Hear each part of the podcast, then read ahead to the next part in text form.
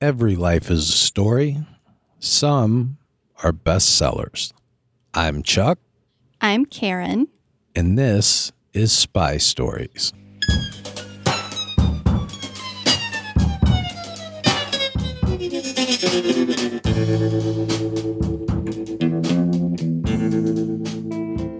Today we meet Sarah Emma Edmonds Seeley. She was a spy, and this is her story. Emma entered the world in New Brunswick, Canada on December of 1841. Emma's parents were Isaac and Elizabeth Edmonds. Isaac was a Scottish immigrant who was pretty mired in the harsher, more misogynist interpretation of cultural honor, and he did not treat his young Irish bride with respect or kindness. And uh, coming from an Irish mother, that seems like a very poor idea.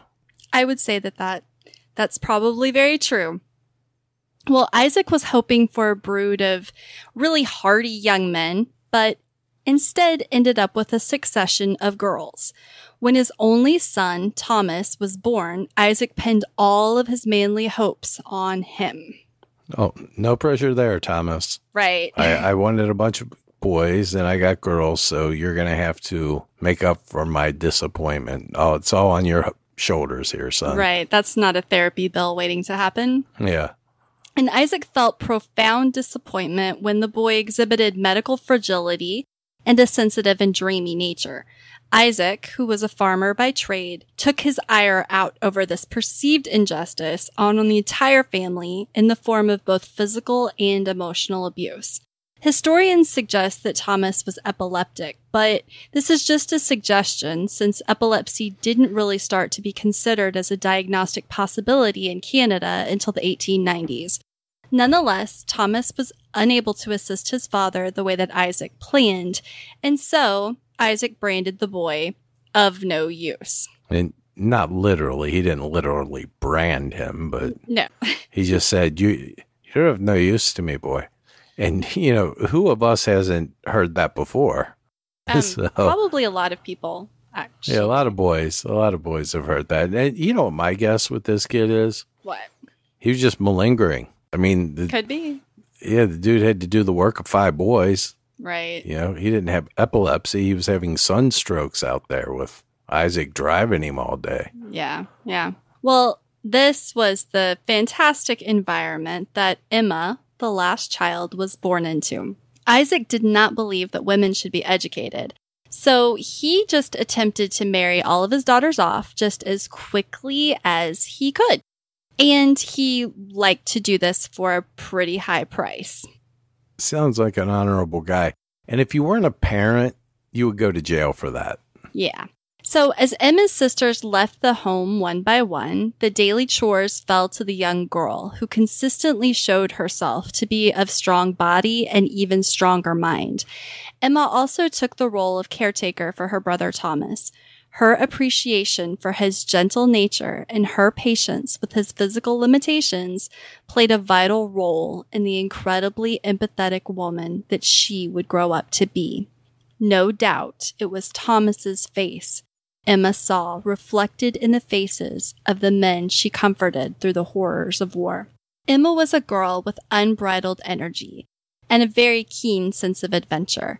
When she was nine, a traveling salesman found the precocious young girl a delight, and he gifted her with a book about Fanny Campbell, a teenage girl who disguised herself as a man and became a pirate to save her own fiance. The story sparked the imagination of Emma and gave her a different perspective of what a woman could accomplish and helped her to accept her individuality outside the role expected of her. Unbeknownst to her father, Emma also began academic studies through the women at her church, and this added to her already impressive skill set. At 15, Emma started noticing the young men at church, and some of them started hanging about the farm, and she ended up developing some pretty close friends. One of those friends was a kind young man named Linus, who appreciated really everything about Emma and not just what would make her an acceptable wife. Emma also noticed the creepy glances of the widower neighbor, who was known throughout the community as someone the young ladies pretty much wanted to stay away from. Every neighborhood's got that creepy neighbor that you want to stay away from. Yeah, hopefully you're not the creepy neighbor in your situation. Th- I or- try not to be, but Yeah. I probably I'm just the crazy or weird neighbor that. But we give out good Halloween candy, so I get a pass. Well, that's that's what matters most. So the neighbor who went by Pudge, gotta wonder what that was about, um, eventually asked Isaac to marry Emma. And Isaac agreed if the price was right, and the horrified Emma began to plot her escape. So he's negotiating for Emma. Right, right. I mean, I wonder how this works. Uh, If especially if you're Emma sitting there, the guy that's getting Emma's trying to lowball her, like, no, she's not that great a cook. And then the dad's building her up, even though he's even though the dad's mistreated her all this time. Now he's talking about what a great find she is. And if you're the guy marrying her, what are you going to say? No, she's she's not really that pretty. I think she's only two hundred dollars worth. I can't pretty, even imagine. That's just no. I'm I'm just thinking, what did those negotiations look like? Right, right. Well, Emma's mother, wanting better for her daughter than her own situation, helped organize Emma's first attempt at freedom. Elizabeth arranged for her daughter to escape to Salisbury, where she lived with a family friend and worked making ladies' hats. Within a year, still a teenager, she was a co owner of a millinery shop. A lady, they make ladies' hats there. They do. if do. they made men's hats, you know what they would call it? what? A haberdashery. Well, look at that. The more you know. Well, Isaac eventually discovered where Emma was and violently demanded. Violently demand. He showed up at her door and then just threw himself down on the hallway floor and started kicking his feet and li- Like pounding the floor. Yeah. Yeah, at the, at the grocery store. When Isaac threw this little temper tantrum, Emma, aided by her friend Linus, who was rumored to have provided Emma's very first suit, decided to assume the persona of a man in order to escape the area undetected. And then she immigrated to the United States. Back in those days, you could just wander in from Canada. Well, Emma ended up in Hartford, Connecticut. After arriving in Hartford, Emma had some decisions to make. What was she going to do now? Emma was a woman of great faith, although her own idea of it was different than everyone else's, and she was more concerned with God's purpose for her rather than society's. So, with this in mind, after some prayer and some pragmatic deliberation, Emma decided to keep impersonating a man. In order to achieve this goal in a more realistic way, Emma sheared her long dark hair, tanned her face with stain, and began to only wear men's clothing. And the truth of it, really, if you think about it, back in those days, if you were on your own Mhm. and alone, it was much easier to be a man. Oh, definitely. Yeah. Yeah, definitely. And, you know, she, with what her father did to her, she felt completely useless as a woman. She only saw herself of use if she Right. was a man. Right. Yeah.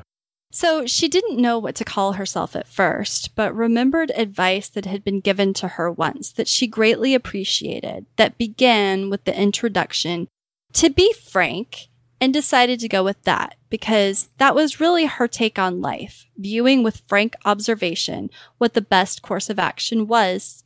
So she decided to adopt that as her first name. In figuring out her new last name, she decided to honor her brother Thomas and dubbed herself Frank Thompson. Emma quickly discovered that freedom as a man was very, very different than life as a woman. And once she figured that out, she had absolutely no desire to give up her newfound liberty.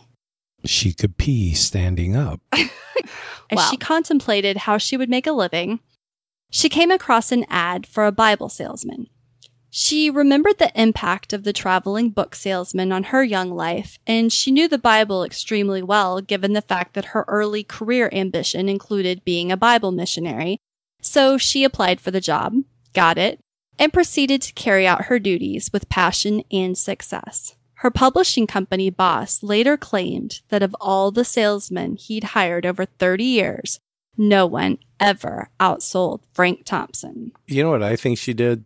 Mm, What do you think she did? and this was in a, an article I read about her. She would use scare tactics. she would like paint little pentagrams on the side of the house. She'd like, or- oogity boogity. Yeah, or- just, yeah. she'd come up and say that she'd seen the kids doing crazy stuff and say, yeah, you Oh. could probably use a couple Bibles in this house. Yeah. And then the people be all freaked out. She'd leave a dead raccoon or something on their porch with a candle. She was pretty enterprising, so there's no telling what she did. Yeah. Yeah, but eventually the Gideons put her out of business. Well, by the fall of 1860, Emma had made her way to Flint, Michigan. I hope she brought her own water. Are you done? The war began in 1861. 20 year old Emma faced a conundrum. As Frank, she was facing extreme peer pressure as all able bodied men were signing up for duty.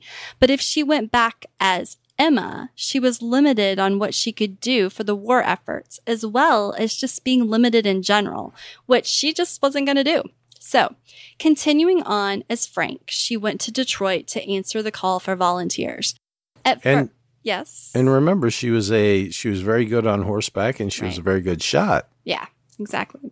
Well, at first, five foot six inch Frank Thompson was turned away for being shy of the Army's height standard. Weren't all people short back then? Five six seems like a pretty high Pretty bar. average for- height, yeah. Yeah. Um, well, after President Lincoln's call for 75,000 troops, the height requirement was lowered, and a couple of weeks later, Emma tried again. She had to have been terrified because government regulations said, quote, in passing a recruit, the medical officer is to examine him stripped, to see that he has free use of all of his limbs, that his chest is ample, that his Hmm. hearing, vision, and speech are perfect, and so on. But so many people were joining up at that particular time that examination usually just involved a couple of taps here and there with the clothes on. Basically, the army just needed bodies, functioning eyes, some teeth, and enough fingers to pull a trigger. What do you think the teeth count was? Yeah, I how many how many teeth did you actually have to have? I don't know. And did it matter if they were like your incisors, your front teeth, your molars? What did you? I wonder if. Well, Emma's physical consisted of little more than answering a few basic questions and demonstrating a firm handshake. Well, I could pass that physical. Yeah. It's like before they wanted Jim Thorpe, and I don't know if you know who Jim Thorpe is, I but do. hmm he was considered the greatest athlete of all time. And now you can just be a one handed small person as long as you can give them a firm handshake with the other hand. Well, there you go. They just wanted bodies. That's it. If you had teeth and fingers, that's all. Okay. Yeah. So on May 25th, 1861, Emma proudly emerged onto the streets of Detroit as Private Frank Thompson, Company F, 2nd Michigan Volunteer Infantry Regiment. Like most women from rural communities, Emma was very strong, possessed an understanding of the land and survival, and unlike some of the city boy recruits that surrounded her, was incredibly adept with weapons and horsemanship. and incredibly adept with weapons. That's something you want to know about a girl because if you know if you're gonna swipe right on her Tinder account, if she's incredibly adept with weapons, you had better be incredibly adept at relationships. Well, every day had to be pretty stressful for Emma, always wondering if today would be the day that she would be found out. But thankfully, modesty standards of the time helped her to maintain her disguise.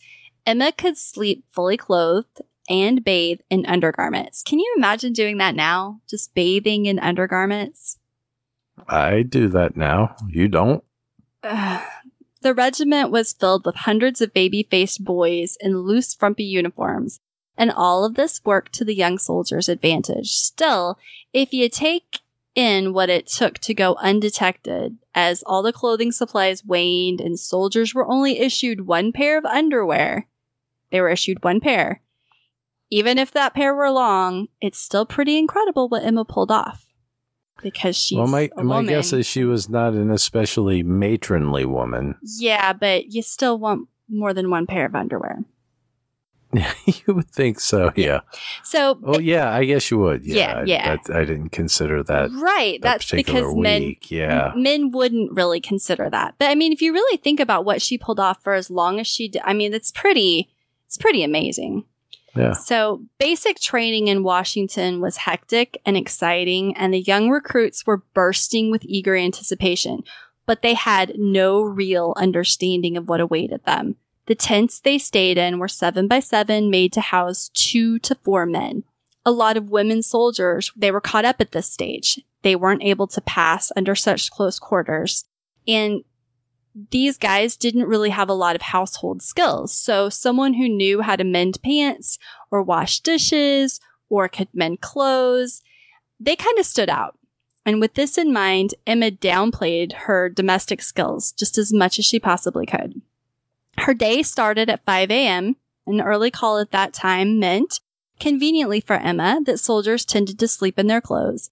Then they would have a quick breakfast, followed by endless drills and dress parades in the streets. So this was a civilian army, not a very professional one. And the commanders wouldn't let the soldiers have real bullets to practice with because they were afraid they would all end up killing each other. They were like the Barney Fife of the infantry. Right. But Em- got- you get one bullet today, boys. Yeah. But Emma showed herself to be as proficient and usually more often than those around her. So there were really plenty of reasons that she should have been caught. Her buddies jokingly called her our little woman because of her voice. And her feet were so small that the regulation boots wouldn't fit. So one thing that aided in her protection was that her tent mate, Damon Stewart, took Frank under his wing, and he assumed that Frank had lied about his age to get into the army, which would explain his baby face and discomfort about swearing. And Damon's acceptance helped the other soldiers follow suit. So although Frank regaled all of his tent mates with stories as a ladies' man, his overt religiosity also helped dispel suspicion. True to Emma's actual nature, Frank was disdainful of all the brothel visits and drunken debauchery in the ranks. And religious reasoning, although it, it, it was real for her, also provided a handy excuse to maintain modesty and exclusion when expedient. During training, Emma already started caring for others. About 30% of the army was sick before they even went into their first battle. Typhoid was picking soldiers off, but Emma did what she could to help. Every day, she waited for their marching orders to come. Finally, in July 1861, they came. Despite leaving with great fanfare, it was obvious to Emma that the army was still a disorganized, chaotic mess. Some of the soldiers would want to rest a lot.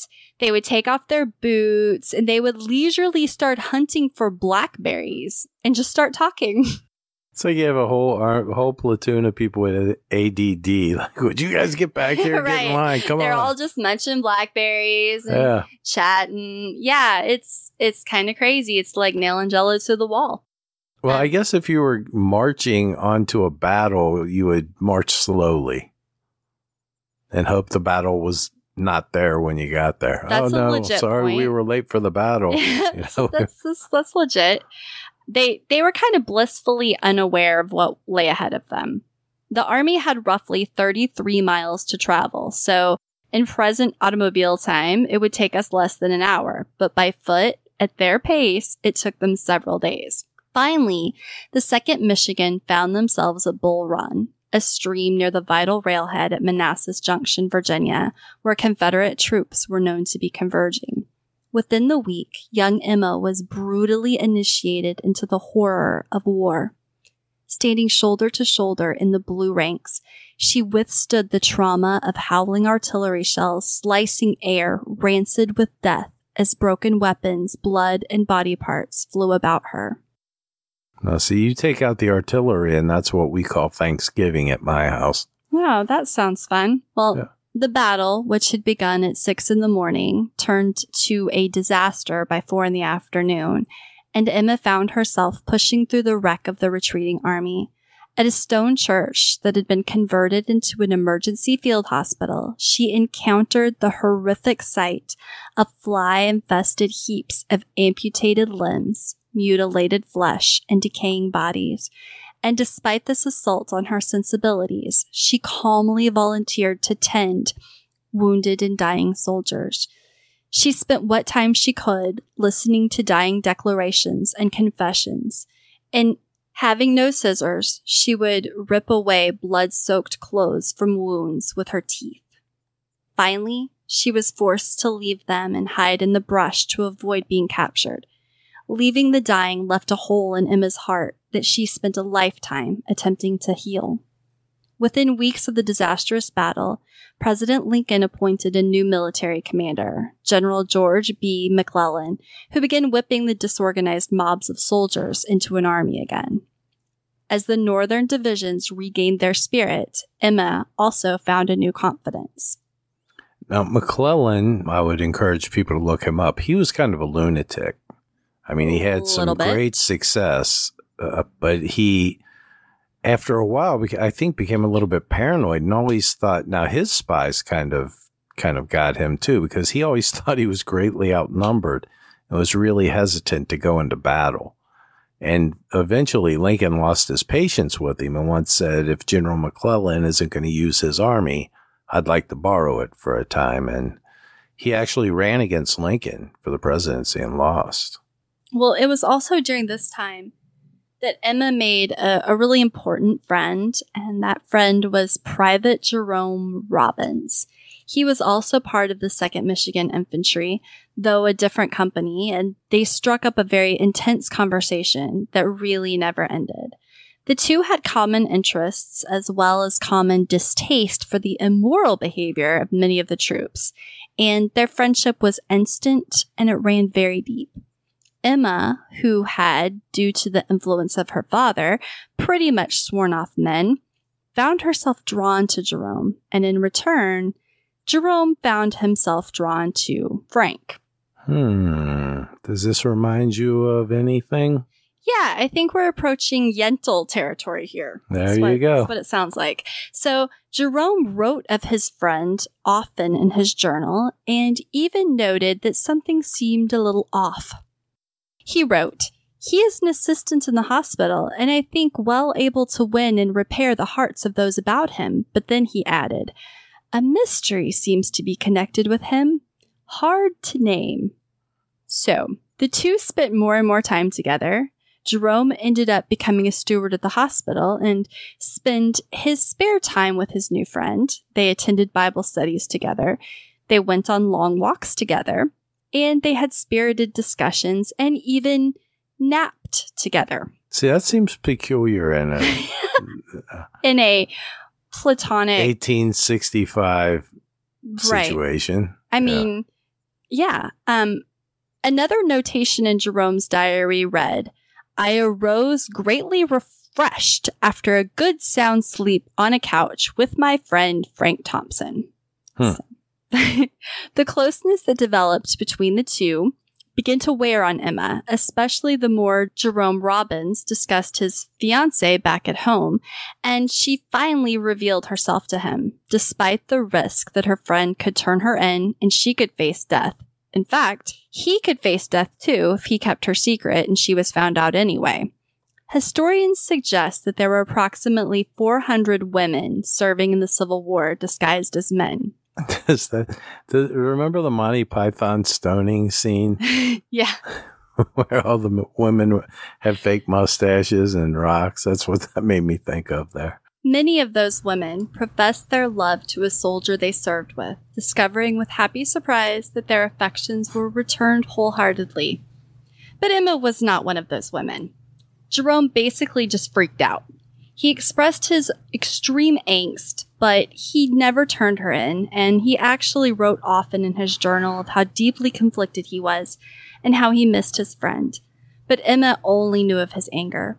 She felt heartbroken and rejected and channeled those emotions into renewed vigor into her job. And this this is kind of part of it I don't understand really. Mm-hmm.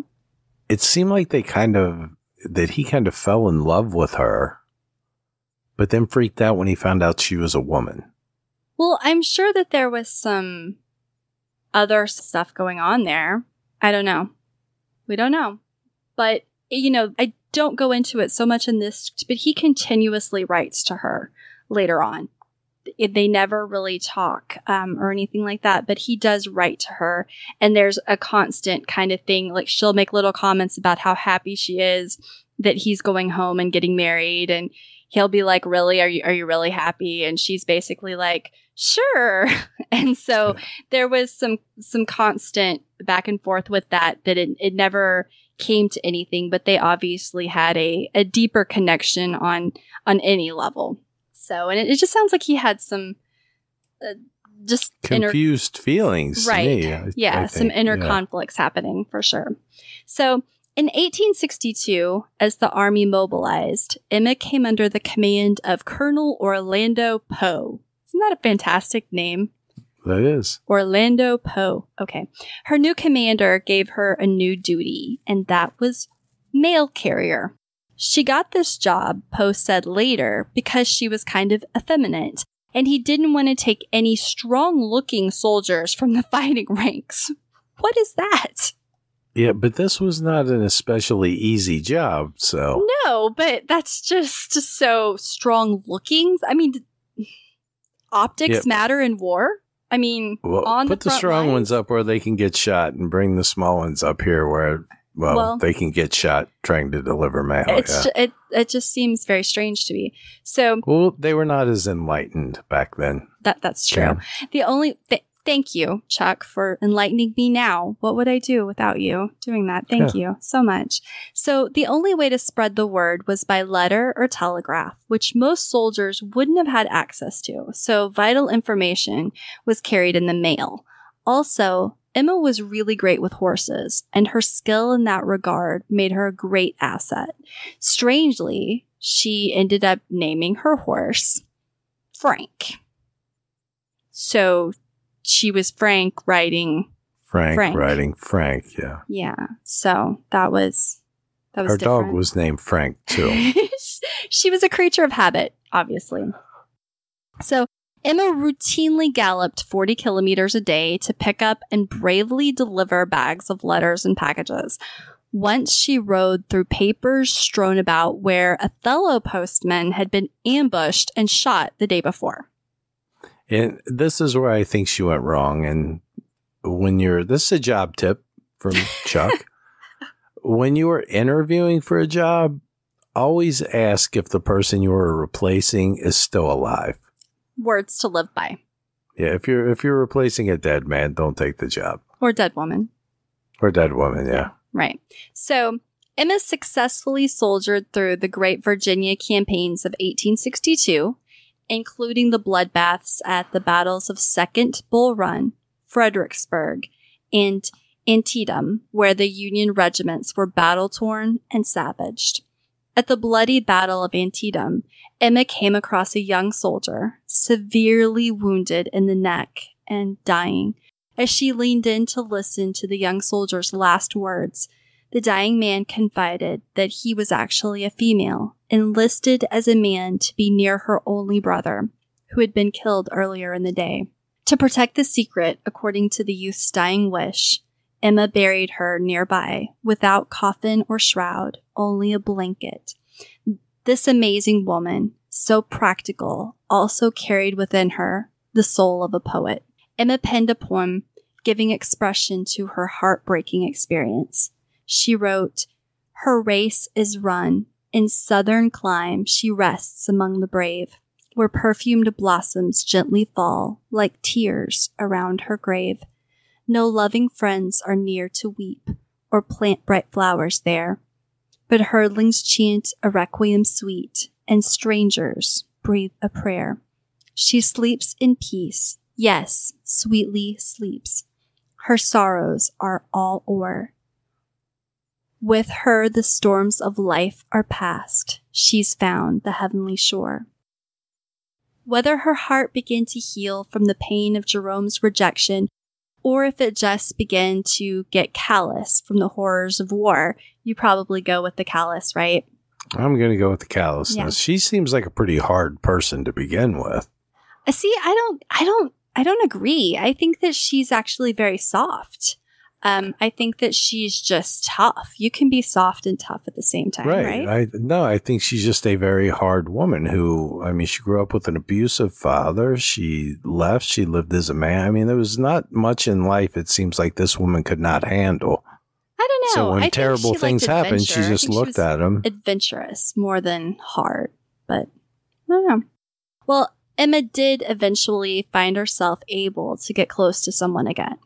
Feeling her heart begin to soften, she became close friends with a young chaplain named James, whom she had actually known back in Canada, but he didn't recognize her. While not proven, it's very, very likely that Emma eventually confided in the young man and perhaps even began to love him and even hope and start longing for a different life. Then, one day after completing her duty, she returned to camp to find that her James was dead. And this this was a real breaking point for Emma. When she joined the army, she joined for many reasons. Some of those reasons were that she really truly believed in the cause against slavery. But now, with a sense of rage, she added vengeance to, to the list. It's likely that this is what drove her to her acts of uh, sabotage Sabotage. sabotage as a spy. And during this time, Detective Allan Pinkerton was turning sabotage, Sabotage. sabotage into a professional art, and the Union began utilizing soldiers for acts of espionage. And think about this going all the way back to the Civil War Mm-hmm. and Pinkerton. Mm-hmm. They were using military contractors back then. That's interesting when you think of it like that. Mm-hmm. Yeah.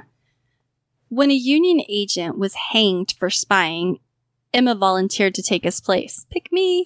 Pick me. Yeah. One, once again, check and see if the guy before you is still alive. I kind of think at this point she sort of might she may have had like a suicide wish. Do you do you kind of get that vibe It's- here? It's she either had a suicide wish or she just felt like I, I think it was part that. I think she just felt like she was going to take whatever happened and she didn't really care. And she seemed like she had this sense of invincibility to her. Yeah. Well, she I, just felt invincible. I do think because she had kind of that spiritual revelation when she went in, you know, she made that decision that she may have had kind of a, a feeling that she was under protection also. But after those losses of the two men that she cared about, I think she was at a point of just like, whatever happens, happens. Yeah, I think she woke up one morning, looked in the mirror, and was like, "Yeah, I'm bringing hell with me now." Yeah, no, I agree. I think that that's definitely the case. So, volunteering as a spy meant that she would have to be interviewed by a panel of high ranking officers for the dangerous work, as well as face another physical examination. But at this point, phrenology was the new and kind of exciting thing. So when she had the medical exam, it was only the bumps and landscapes of Emma's skull that were examined. So the examiners were so focused on the parts of the skull that were considered to house kind of the, the things that, that mattered to them, like secretiveness and combativeness, and they found those areas were acceptable. So Emma became a spy. Kind of ridiculous when you think that that's how they they chose whether or not someone was able bodied to be a spy was by the bumps and lumps on their head. Right. Well, I mean, that's as that time. It's as good a way of judging as they had. I mean, they could just Right. have flipped the coin too. Yeah, but a medical exam's always a good thing. I mean, Yeah. I'm just saying to make sure that everything was good in that regard. So, during her career, she was said to have had completed 12 missions focused on sabotage. Sabotage. Sabotage. Several were especially notable. For one, she shaved her head, darkened her skin with silver nitrate, donned a plantation suit and a curly black wig, and passed into the Confederate camp at Yorktown as a slave answering to the name Cuff. Weirdly, some reports say Ned. So, Ned, Yeah. Cuff, I don't know. Maybe she did two different situations. I don't know. Well, th- I, that's never a good idea to do the blackface and try to sneak in. These days, you will end up on the internet, but worked for her. So Right. And when you when you go viral, it it it won't be It won't be in a good way. No, No. no, No. You'll have to cancel your Twitter account and, Right. And your morning show and and your things of that morning show. Yeah. Right. So, joining with the black laborers, she hauled wheelbarrows of gravel to workers atop an eight foot wall. The hot, sweaty work caused the silver nitrate to begin to fade. At one point, a fellow worker pointed at Emma and exclaimed that she was turning white. Emma quickly replied with, I've always expected to come white because my mother's a white woman. So, um, but the thing is, you know, most likely the people around her were like, uh, yeah, no, but they Yeah, weren't going to like turn a- her in. I mean, you know, that was just kind of like, someone is here with us. We're not, we're not going to bother turning them in. That- um, Think think about the commitment that this takes. right. You know, I, she's she just says, "Oh, you know what I'm going to do? Here, give me that black curly wig and silver knife. I'm going to go pretend to be a slave and carry wheelbarrows full of rocks around all day." Yeah. Think how bold that is. Right. I'm Yeah. just going to pretend to be a slave. I'm going to put this stuff on my face, and they're going to buy into the fact that I'm Right. a slave. Right. Yeah. No, she, she seemed to be pretty fearless. Yeah, and I'm going to do backbreaking work all day. If you're going to pretend to be somebody, Right. pretend to be, you know, oh, I'm an accountant. Right. Sit me at this desk. Right. I mean, she she went all in.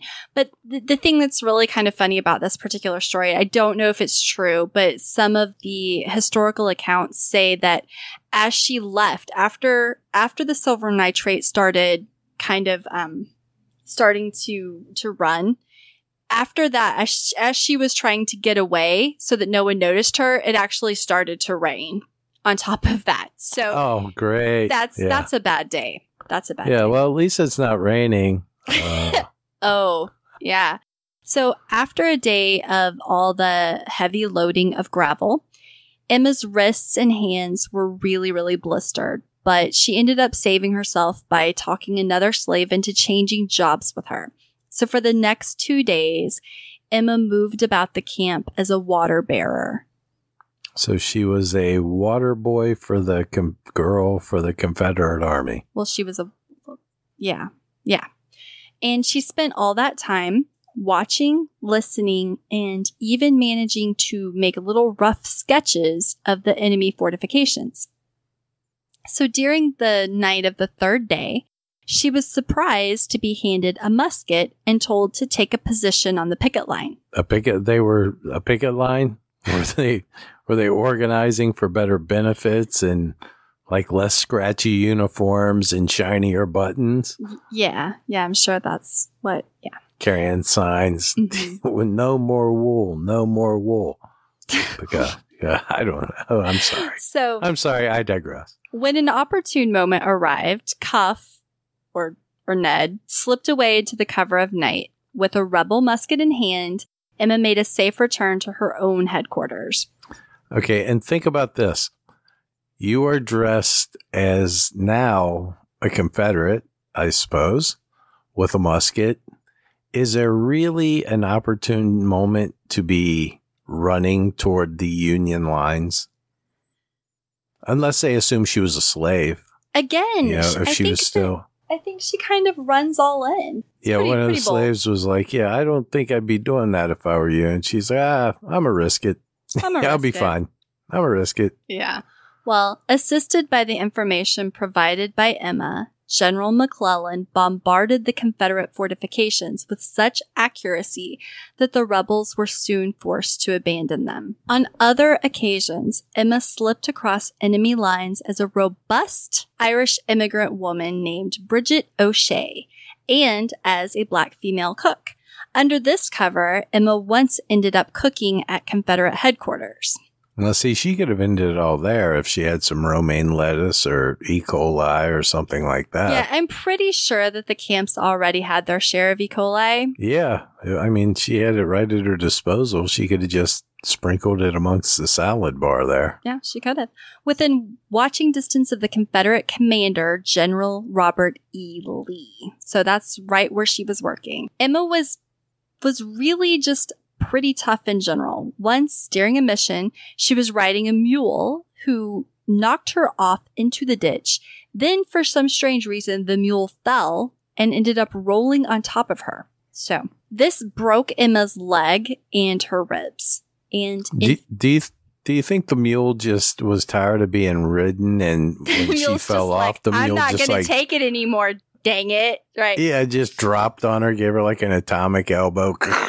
right, right. Yeah. The like, we're not gonna take this. Yeah, just Yeah. done, done. Well, in fear of getting caught, Emma decided that she couldn't get treatment for her leg, and she tried to just splint it herself. And she just pushed through the pain the best that she could.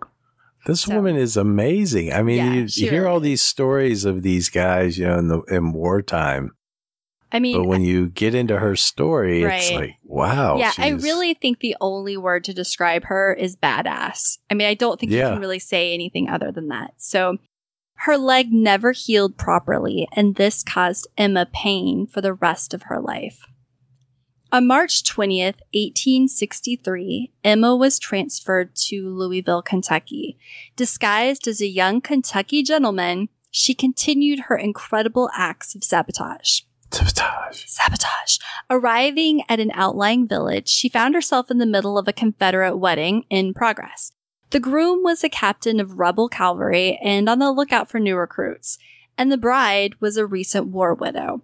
Stopping to ask for a bite to eat, So, so on top of everything else, she's a wedding crasher. yeah, she's just like, I'm hungry. I'm gonna eat Yeah, with I'm the hungry. Confederates. No problem. Yeah, and So- she's got broken legs, everything else. She yeah, just yeah. She's like, I'm hungry.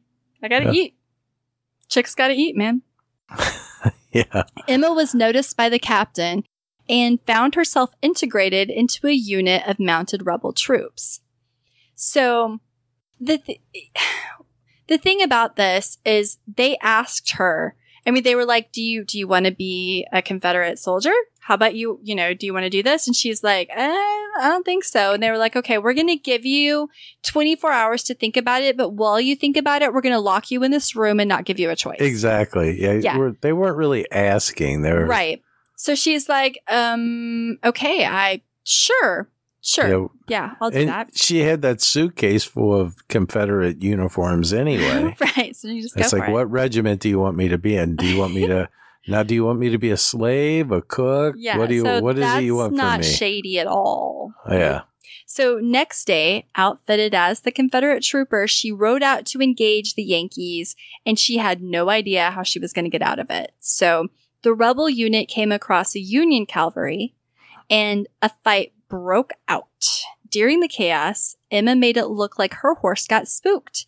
And when it got spooked, it just started trotting across Union lines. So just And, think, uh, okay. Once again, Yeah. here we go. Yeah, I'm just gonna go over to the other to back to my side now. Dressed as a Confederate, right. I assume. You Yeah. know, uh, yeah, I'm gonna act like my horse is spooked and just run over toward the enemy. Yeah. Yeah. Right. Luckily, once across, she was recognized and protected. Returning to the fight, Emma was spotted by the captain who'd forced her into rebel service. He was enraged and well, you know he's got to be mad by then. well, right. And he was determined to skewer her on the point of his saber. So he charged forward, and he did this only to receive the contents of Emma's pistol in his face. Emma shot him right in the face, and this destroyed his quite lovely Confederate mustache. he he brought a saber to a gunfight, and after now think about this, she had gone to his wedding, eaten his food, and then shot him in the face, Well, and then asked for her toaster back from the wedding gift. But but in all this, I mean, I think the the lesson to be learned in this is if you're going to ask people to join your team. One of the things you should be very, very clear about is Oh, and don't shoot me in the face. Right. Well, I feel kind of bad for dude's wife because she was a war widow. Like her husband had just died and she was marrying this new guy. The day of like, you know, the day after her wedding, he gets shot in the face. And she's Yeah. still, you know, she's like, "Oh, well, I can't just Great. I mean, And she has to her. give the toaster back. Well, this whole incident garnered Emma a little bit of unwanted attention. Incredibly. That's Yeah, she had been shocking. trying to fly under the radar for, Right. and it's amazing that she could fly under the radar all that time anyway. Right. Well, she was praised for her performance, but her commanders were kind of concerned about the threat of capture and not wishing to see her hanged. She was barred from continuing spying in the area. It seemed like they were more concerned with her being hanged than she was. Yes, I agree. Yeah, we don't want you to be shot or hanged, Emma. And she's like, uh, whatever. Well- just yeah. Despite not wishing her to be hanged, she still had one more mission to perform. So, and this was to help break up a Confederate spy ring that was operating out of Union occupied Louisville. So, passing herself off as Charles Mayberry, she got herself a, a menial job with a local merchant who espoused very loud, rabidly Southern views. So, over a number of weeks, Emma gained the merchant's trust and kind of faked an interest in enlisting in the Confederate service because she'd never been through this before. Yeah, yeah, Yeah. she.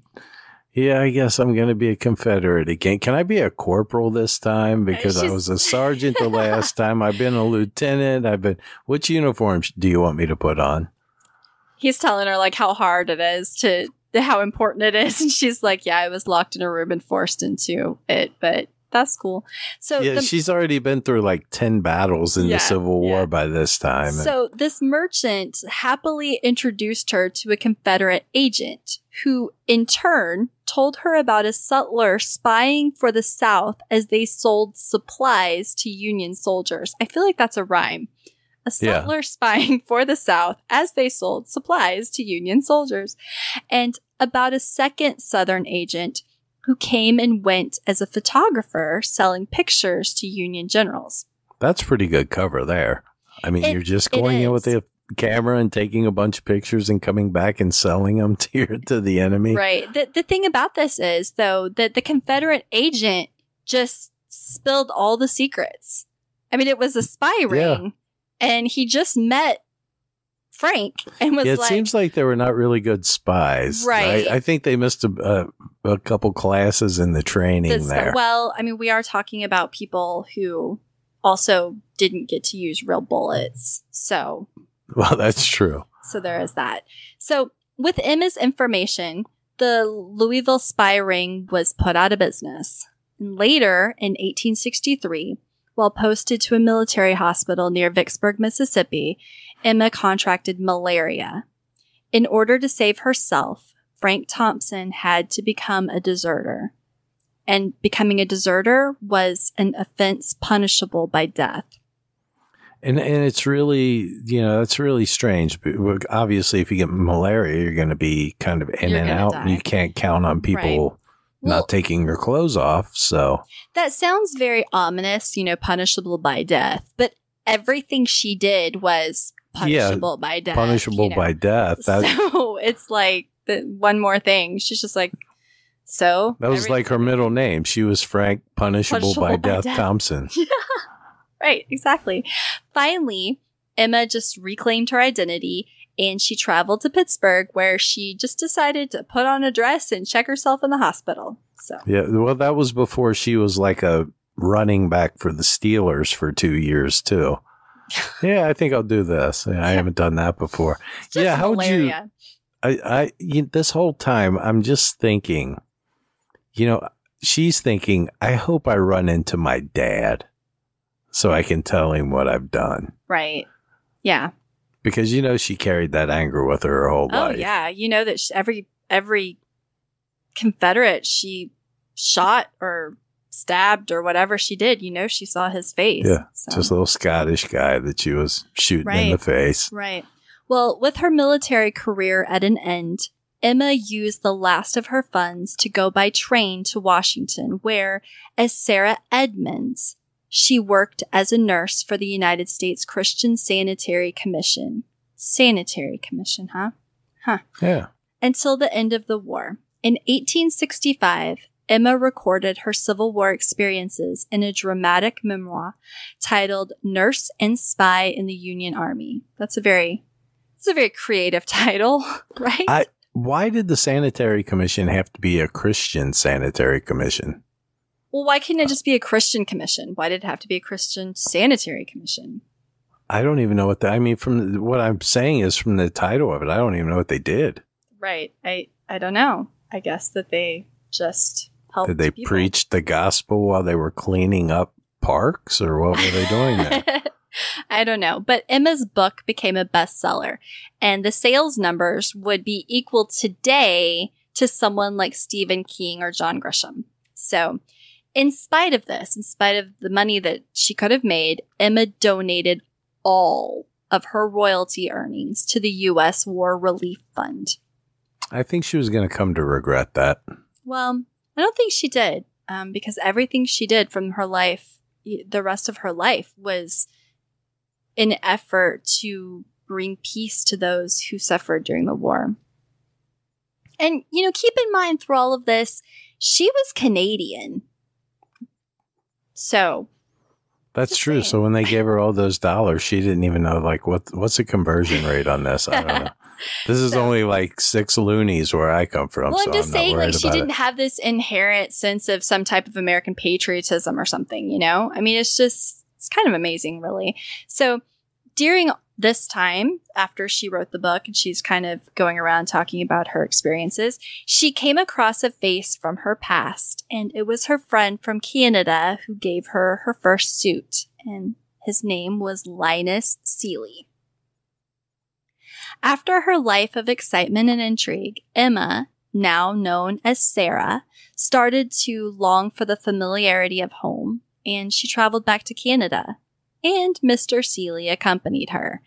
And not long after that, Sarah Edmonds became Sarah Seelye. And and this is when you start doing research on her, it gets very confusing because sometimes it'll say Emma Edmondson, sometimes it'll say Emma Edmonds, sometimes it'll say Sarah Edmondson, Sarah Seelye. So all of those names are correct. You have to kind of search for all of them. I'm st- I'm still hung up on the Canadian part. Like her shooting the you know the stereotype of Canadians, right? And her shooting the guy in the face and like, oh, oh sorry about that, eh? You know, oh, pardon me, eh? But you were coming at me with the saber, you know. That's kind of like an Irish Canadian thing you had going on there. yeah, well, I don't, I can't do can- Canadians as well, but Well, sorry, eh? Didn't mean to shoot you there, eh? But uh, you were gonna stab me with your saber. I thought Well, Sarah's adventures of sabotage, sabotage. sabotage may have ended, but her adventures and her tragedies in life continued. She had a lot of health problems that stemmed from her wartime injuries, and but despite this, Sarah gave birth to two boys. The first one died within 24 hours, and the second one did not live past the age of three. You know, when you talk about her health problems, though, think about that. She had broken legs and malaria and things Right. like that. And that's if just you what break your leg today, you know, Mhm. they put titanium rods in and pins and right? everything else. She patched that up herself. Right. And we don't know what type of uh, fertility issues she may have had due to the the lack of treatment or malnourishment and, and all of those things too. So the silver nitrate. From, right. Go ahead. I'm sorry. Um, so during this time, she and Linus adopted two little boys, actually, and Sarah gave birth to a little girl. And due to the couple's work with the Freedmen Association, which helped former slaves acclimate to society by helping them find jobs and homes and reuniting them with family, they actually took a job housing and caring for 57 children in a Louisiana orphanage. And these were these were mostly black children who had come from slave families and lost their parents and and things like that. And I mean they lived there for several years. So it frustrated me on a personal level like eh, when you research this woman, she did these incredible things in the war, but afterwards she served in this orphanage, loving on these children who had come from traumatic experiences for another like three, three or four years of her life. It is probably the hardest work she did. I mean, right. This was every day. Yeah. So it's just, it's amazing. After several years, Sarah's health just continued to deteriorate and she just couldn't do the job the way that she wanted to anymore. And so the family moved again. The children ended up with the measles, and sadly, Sarah's six year old daughter never recovered from the illness, and Sarah really never recovered from her daughter's loss. She suffered a deep, deep depression, and she just began to allow herself to, to succumb to the health problems. But her husband, Linus, just he couldn't stand to see it, and hoping to see her regain some of her former spirit prompted her to claim the status that she deserved for all of her work. So, yeah, because at this point, she is still Frank Thompson deserter. Right, exactly. In the record books. Yeah. So in 1883, Emma visited Flint, Michigan again and looked up an old army tent mate, Damon Stewart. Remember, this is the one that kind of helped Took her, her fit her in. wing, yeah. Mhm. So finding him from behind a desk in his dry goods store, Emma asked if he might know the present whereabouts of Frank Thompson. Damon asked, Well, are, are you his mother? No, I'm not his mother, Emma answered. His sister, perhaps? Damon ventured. Emma took a pencil from Damon's hand and wrote, Be quiet, I am Frank Thompson. Damon, shocked, finally came to the realization that she was speaking truth, ultimately conceding that the woman in front of him was as tranquil and self possessed as his little friend Frank had been. Okay, it kind of weirds me out that his name was Damon. Like, that just doesn't seem like a Doesn't seem like a name. name they had back then. Right. Yeah. I, I, I'm, just, I keep picturing like a hipster or something. Yeah, he came from the suburbs before he went into the war. It's just kind of, kind of different. So when questioned about ever having suspected Frank Thompson's assigned gender, Damon answered, Never. We, I mean, we joked around about the ridiculous little boots and called Frank our little woman, but he always just took it in good fun. The label of deserter had always dug at Emma, so on her behalf, Damon contacted other men of the old Second Michigan and told them that Frank Thompson had turned up and that Frank was a woman named Emma Seelye. He asked them to join him in a writing campaign to seek recognition of Emma's war service, with the added support of former officers and other prominent men who'd known and served with her. A sizable petition was assembled and finally submitted to the U.S. War Department. You, you know who did not sign that petition? I yes, The guy Uh, whose mustache got blown off. yeah, yeah, Yeah, probably Mustache not so. Pete. Yeah.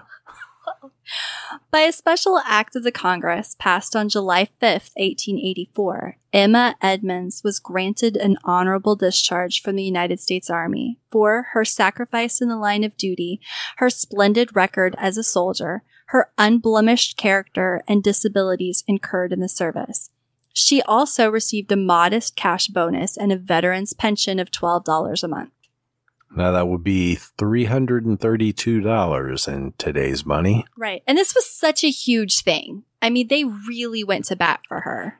And, Re- and I mean, really think about think through the logistics right. of. First of all, you have to convince all these people. You know, Damon, the first guy, Mhm. he'd have to convince everyone that one, it wasn't a joke, right. and two, that he was not insane. right. Well, and just to appreciate what she did. I mean, it just goes to show what she must have been like as, you know, that everyone had to have really respected her to have just taken it in stride like that at this time period, you know?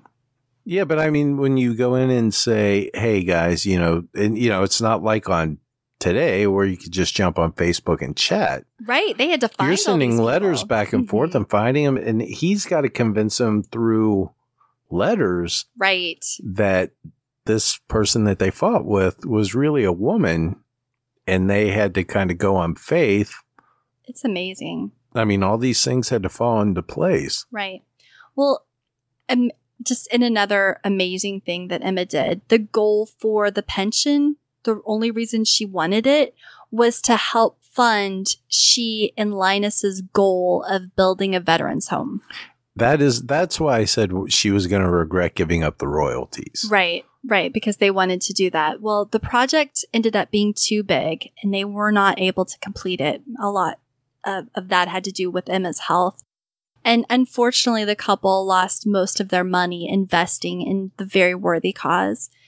Throughout this time, Linus and Sarah raised the two boys and they carried out their parents' legacies, one adopting the trade of his father as a carpenter, and the other joining the army to, quote, be like his mama.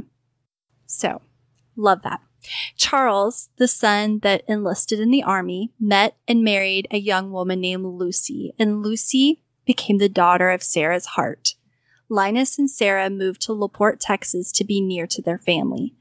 Sarah actually started writing another book, and Lucy helped her transcribe it, but no one knows where it is. The rumor is that Linus let somebody borrow the manuscript at work and they never returned it.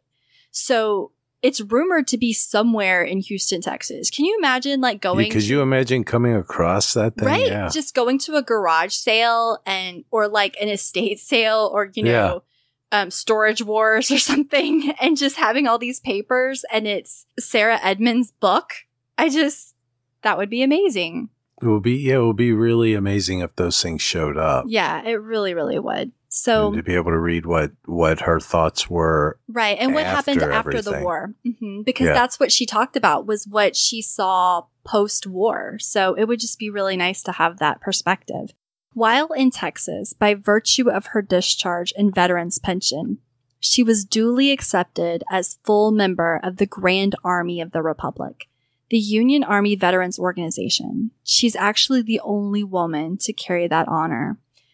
Her last years were sadly plagued with illness, and this was attributed to the extreme conditions and exertions of her war years.